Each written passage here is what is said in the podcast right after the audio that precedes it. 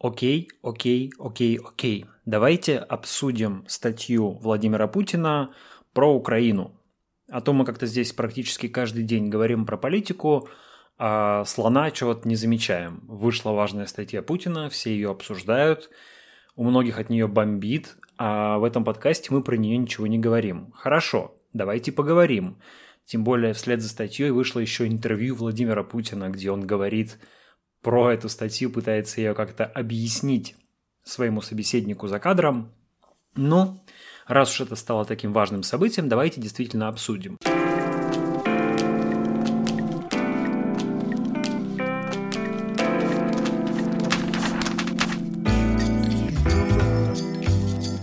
Итак, э, вышла статья Владимира Путина, которая называется «Об историческом единстве русских и украинцев». Опубликована не в каком-нибудь там издании, как это часто бывает у Путина, а прямо на сайте Кремля. Огромная статья, 14 страниц А4, 40 тысяч знаков. А интересующиеся могут прочитать ее полный текст. Э, ссылку кину в описание подкаста, но, в принципе, конечно, найти ее и так несложно. Большая часть статьи – это исторический экскурс. Владимир Путин объясняет нам, откуда есть и пошла Украина – как связаны русские и украинские народы, и, в общем-то, ничего особенно нового в этом нет. Это изложение советских учебников истории, ну или традиционных российских учебников истории. Здесь нет каких-то важных исторических открытий. В общем, это такие довольно хрестоматийные вещи, но нужно только учитывать, что Владимир Путин не историк. Владимир Путин политик, и он смотрит на историю глазами политика. И когда он пишет какой-то текст, он не пытается разобраться в истории, как делает ученый-историк, он пытается доказать какую-то идею. И, естественно, он подбирает те исторические факты, те исторические иллюстрации, которые помогают ему проиллюстрировать эту идею. Поэтому к этой статье нужно относиться не как к исторической, а как к политической, где автор, а, ну да, довольно добросовестно подбирает некие исторические иллюстрации для того, чтобы обосновать свою точку зрения. Так вот, а если следовать логике Владимира Путина, то получается, что, собственно, украинский народ как явление появился ну, где-то примерно в 19 веке, причем э, не потому, что Украина, украинцы сами себя осознали как отдельный народ, а потому что вот эту идею украинского народа стала, стали педалировать сначала польские элиты, потом подхватила Австро-Венгрия, ну а теперь вот эту идею отдельного украинского народа в противовес русскому народу, э, как считает Владимир Путин, поддерживают какие-то другие силы, ну, западные силы, там, понятно, Соединенные Штаты, Евросоюз и все наши прочие враги. Так вот, Владимир Путин убежден, что, по сути, никакого украинского народа нет, есть единый русский народ, э, и да, Украина отдельное государство, это э, сегодня отдельная нация, но исторически такого отдельного народа нет. С этим можно спорить, с этим можно соглашаться, не соглашаться. Сейчас нам это не очень важно, нам, наверное, важны в этой статье другие аспекты. А, во-первых, та конспирология, к которой прибегает Владимир Путин – обосновывая свою точку зрения. В тексте всплывает такой термин «проект антироссия». Проект, якобы задуманный еще когда-то во времена чуть ли не московских князей, ну, такой западный проект по ослаблению, уничтожению России. Вообще, нужно сказать, что вот такая конспирология, а, взгляд на мир, который подразумевает, что где-то есть сила, которая а, составила против нас какой-то заговор и хочет нас все время ослабить и уничтожить, это на самом деле явление ну, достаточно позднее. То есть оно появилось в нулевые, активно развивалось в десятые годы и сейчас дошло до своего апофеоза. А в принципе в 90-е годы, например, э, да и даже в советское время такого, такой конспирологии, такая конспирология не была характерна для государственного мышления, для государственной идеологии. Сейчас нужно заметить, что практически все государственные действия объясняются именно конспирологически. Где-то есть враги, которые хотят нас ослабить и уничтожить, и все, что мы делаем, мы делаем, чтобы от этого защититься такая, а, ну, если вот говорить про человеческую психологию, это бы, наверное, назвали психологией жертвы, да, где-то есть какой-то враг, который нам мешает, все, что у нас не получается, не получается из-за этого врага, и если бы не он, то у нас бы все было замечательно, но вот э, значит, коварные, коварные западные враги. Так вот, у Владимира Путина появляется впервые, кажется, в его публикациях такой термин «проект антироссия». Э, журналисты уже порылись, в, попытались найти, откуда откуда берутся корни этого понятия, ну и обнаружили только какие-то совсем дремучие конспирологические тексты в ЖЖ или в разного рода на консп... разного рода конспирологических сайтах, которые уже даже как-то цитировать неудобно. И это перекочевывает в э, официальную статью президента Российской Федерации. Но Владимир Путин вообще не стесняется на самом деле тащить всякого рода конспирологию в свои официальные выступления. Например, я как-то рассказывал, у меня есть про это ролик на YouTube, о том, как Путин постоянно опирается на якобы произносимую или произнесенную какими-то западными лидерами фразу о том, что несправедливо, дескать, что Россия одна владеет богатствами Сибири. Но если рыться в источниках, то выясняется, что эту фразу никто, собственно, и не говорил. А, точнее, ее говорил а, один генерал КГБ ФСБ, который в начале 2000-х в интервью российской газете заявил, что якобы такую информацию вычитали а, чекисты, когда залезли в мысли Мадлен Олбрайт, э, госсекретаря США. И вот как-то с тех пор э, эта цитата перекочевала в в, лексик, в лексикон, в набор цитат, которыми, которыми пользуются российские официальные лица, включая президента, и они всерьез приводит ее, опять же, в подтверждение своего конспирологического мышления, что вот, смотрите, где-то на Западе есть враги, которые нам мешают. На самом деле, Мадлен Олбрайт никогда такой фразы не говорила, по крайней мере, это не зафиксировано ни в одном источнике. Но вот здесь примерно такая же история. Какой-то проект «Антироссия», который придумали какие-то а, совсем махровые дремучие конспирологии, вдруг появляется в важнейшем государственном выступлении в программной статье Владимира Путина, и на базе этого понятия выстраивается какая-то логика дальнейших действий. На самом деле, на самом деле немножко пугающе.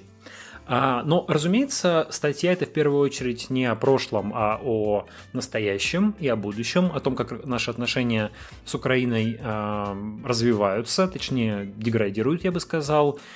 И Безусловно, Владимир Путин в этой статье пытается объяснить а, то, что произошло с Крымом и с Донбассом. И у него такая своеобразная логика.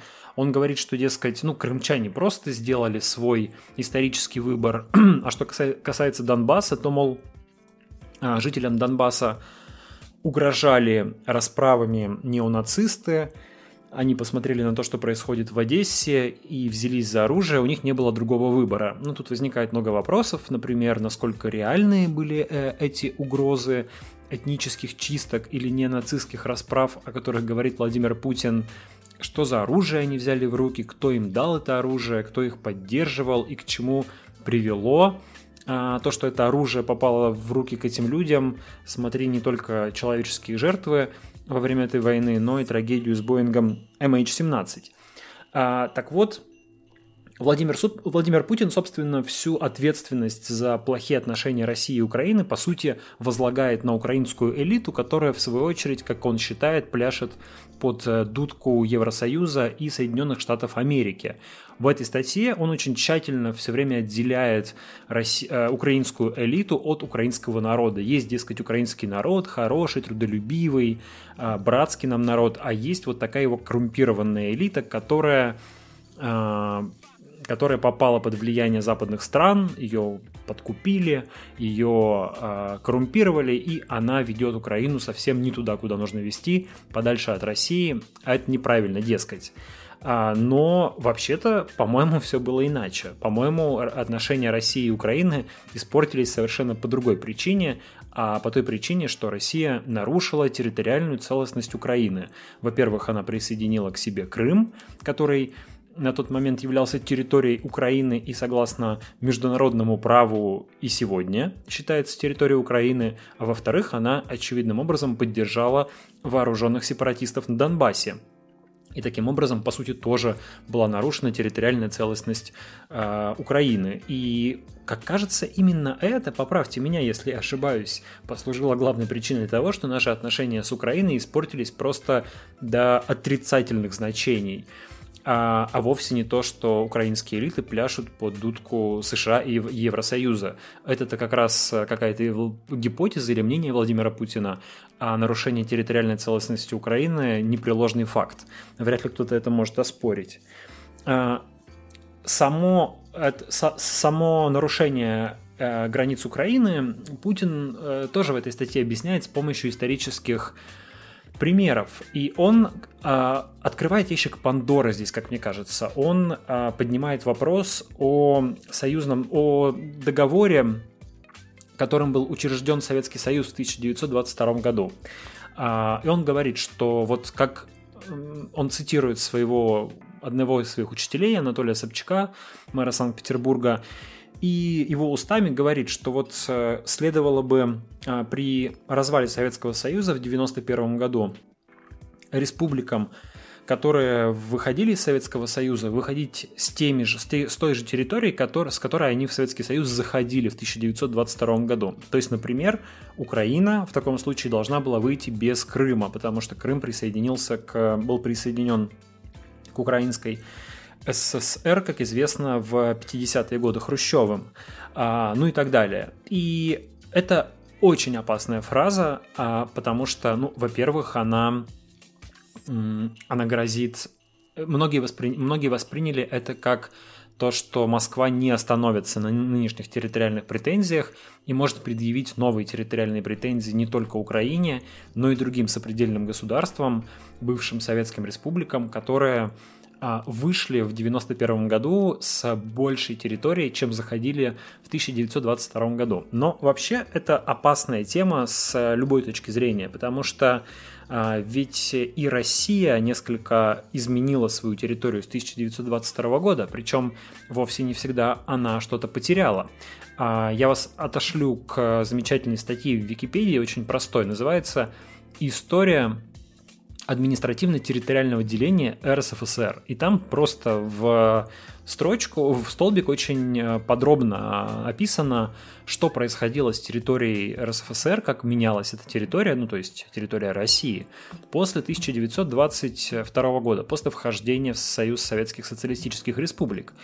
И этих изменений было огромное количество. Ну, например, в марте 24 года часть Витебской, часть Смоленской губернии, а также Калининский, Могилевский и Рогачевский уезды Гомельской губернии были переданы Белорусской СССР. Таким образом, территория Белорусской СССР была увеличена более чем вдвое. Получается, если мы возвращ... возвращаемся к 92 году, то, о, к 22 году, то нужно что-то теперь и от Белоруссии половину территории оттяпать. А в августе 24 года в состав РСФСР, наоборот, были переданы части Шахтинского и Таганрогского округов Донецкой губернии УССР, а, что составило примерно половину территории, ранее входившей в состав области войска Донского и переданной УССР за 4 года до этого. Получается, что если мы возвращаемся к договору 22 года, то нам нужно эти земли, наоборот, от России, из России исторгнуть и отдать. А сейчас даже это обсуждать бессмысленно. А, во-первых, ну, понятно, что такого не случится. У нас есть запрет в Конституции вроде бы на такое изменение, а во-вторых, у нас есть уголовная ответственность за призывы к нарушению территориальной целостности России, поэтому тут нужно подчеркнуть, что мы ни к чему не призываем. Да? Мы гипотетически говорим, а что если вот этот вот ящик Пандоры, который Владимир Путин открыл, в него заглянуть поглубже, что там выяснится? Выяснится там еще много-много-много всего. Вообще территория России в 22 году существенно отличалась от территории России в 91 году. И если кому-то вздумается перекроить ее обратно, то это чревато огромным количеством проблем. Делать этого не стоит. Как вообще, наверное, не стоит пытаться взрываться в историю, чтобы посмотреть, а что там когда-то кому-то принадлежало. Потому что досмотреться ведь можно до каких-нибудь очень опасных глубин. Ну, с одной стороны, можно начать вспоминать, что когда-то в Россию входило и царство польское, и Финляндия, и почему бы нам сейчас не объявить себя правоприемницей Российской империи и не сказать, что как-то вот нам скучно живется без Финляндии, а давайте-ка мы ее попросим к себе обратно. А, но нет, наверное, такого не случится. А ведь если смотреть еще глубже, то можно э, докопаться и до тех времен, когда территория нашего государства ну, примерно равнялась э, территории Центрального федерального округа, называлась Московией, в нее входили только части, только территории европейской части России, а всего остального в Россию не входило. Вот если мы в те века посмотрим, в ту глубину зароемся, то выяснится, что, в общем, э, Россия много чего к себе присоединила, но того, чего ей до этого не принадлежало. Должно ли это как-то пересматриваться? Нужно ли нам возвращаться к этой истории? Очевидный ответ – нет, не нужно, потому что э, история мира такова, что страны постоянно меняют свою территорию, э, передают друг другу, отвоевывают друг у друга. С 1945 года, в общем-то, с 1945 года такие территориальные конфликты между большинством государств, ну вот аннексии, захваты в основном прекратились до 2014 года, пока не был к России присоединен Крым. А, ну, и в Европе, и в Соединенных Штатах многие справедливо опасались, что присоединением Крыма Владимир Путин и Россия а, прерывают опас, прерывают а, вот этот вот период э, европейской безопасности, когда европейские страны не посягали на территорию друг друга. И этой статьей Владимир Путин пугающе подтверждает, что одним Крымом дело может не закончиться. Мне лично интересно, а, интересовало и то, что а, то, как Владимир Путин представляет, собственно, устройство Украины, то, как а, он рисует вот эту картину взаимоотношений украинской элиты и украинского народа. Э, еще раз, украинский народ замечательный, хороший, трудолюбивый, дружелюбный, а украинская элита вся, значит, такая прогнившая и коррумпированная. Возникает вопрос, если мы один народ, то как так получается, что в России прекрасный, замечательный, трудолюбивый народ выбирает прекрасную, замечательную, трудолюбивую элиту во главе с э, президентом России Владимиром Путиным, а на Украине тот же самый народ а, на, между прочим, более честных выборах, более прозрачных, более демократичных, тот же самый народ почему-то выбирает прогнившую коррумпированную элиту. Как же так получается? Может быть, все-таки дело в другом, может быть, э, украинский народ выбирает именно тех политиков, которых и должен выбирать, и воля этих политиков вполне отражает волю украинского народа, которая заключается тут я гипотетически предполагаю, да, не могу говорить от имени украинского народа, но судя по тому, что мы видим, воля этого народа, по крайней мере его части, заключается в том, что движение в сторону Европы а, больше отвечает интересам этой части жителей Украины, чем движение в сторону России. И вот Владимир Путин в интервью, которое последовало за этой статьей, говорит о том, что вот есть, смотрите, Евросоюз, и там ведь страны как-то замечательно уживаются друг с другом, здорово бы и нам всем уживаться вот здесь вот в таком же союзе России, Украины и Белоруссии, как бы намекает он. А, ну да, только движение в Евросоюз предполагает определенную, достаточно привлекательную картину мира. А, эта картина мира включает в себя защиту прав человека, свободную торговлю, развитие экономики, а, отсутствие границ между европейскими государствами и безвизовый въезд э, в Европу. И это достаточно привлекательная картина мира.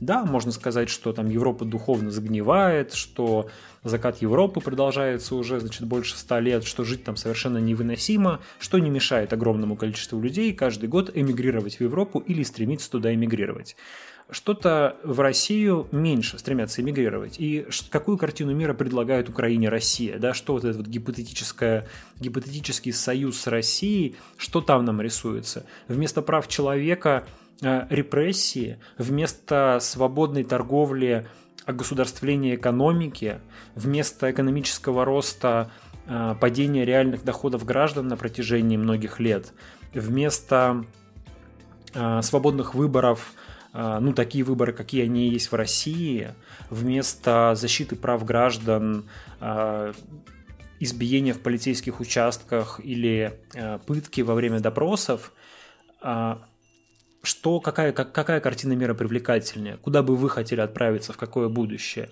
И я лично поддерживаю Владимира Путина в той части его статьи, где он говорит, вот было бы здорово, если бы Россия и Украина жили вместе рядом, как дружелюбные соседи. Один народ, разделенный на два государства, как, например, Германия и Австрия, пишет он. Да? Эти государства, где живет, живут очень а, близкие друг другу, там и этнически, и культурно, люди по сути один народ, но они разделены на два суверенных государства, которые уважают друг друга и уважают взаимно суверенитет друг друга. Почему бы, мол, нам не жить так же с Украиной? Да, прекрасная картина. Давайте так жить с Украиной, только для того, чтобы восстановить отношения с Украиной, нам нужно, ну, как минимум, и чтобы а, притянуть к себе Украину, нужно как минимум предложить ей какую-то картину симпатичного будущего, перспективно, перспективу, привлекательное будущее, а то, что предлагает сегодня Россия, вряд ли кого-то устроит. Ну вот, Беларусь находится в союзе с Россией, часть союзного государства,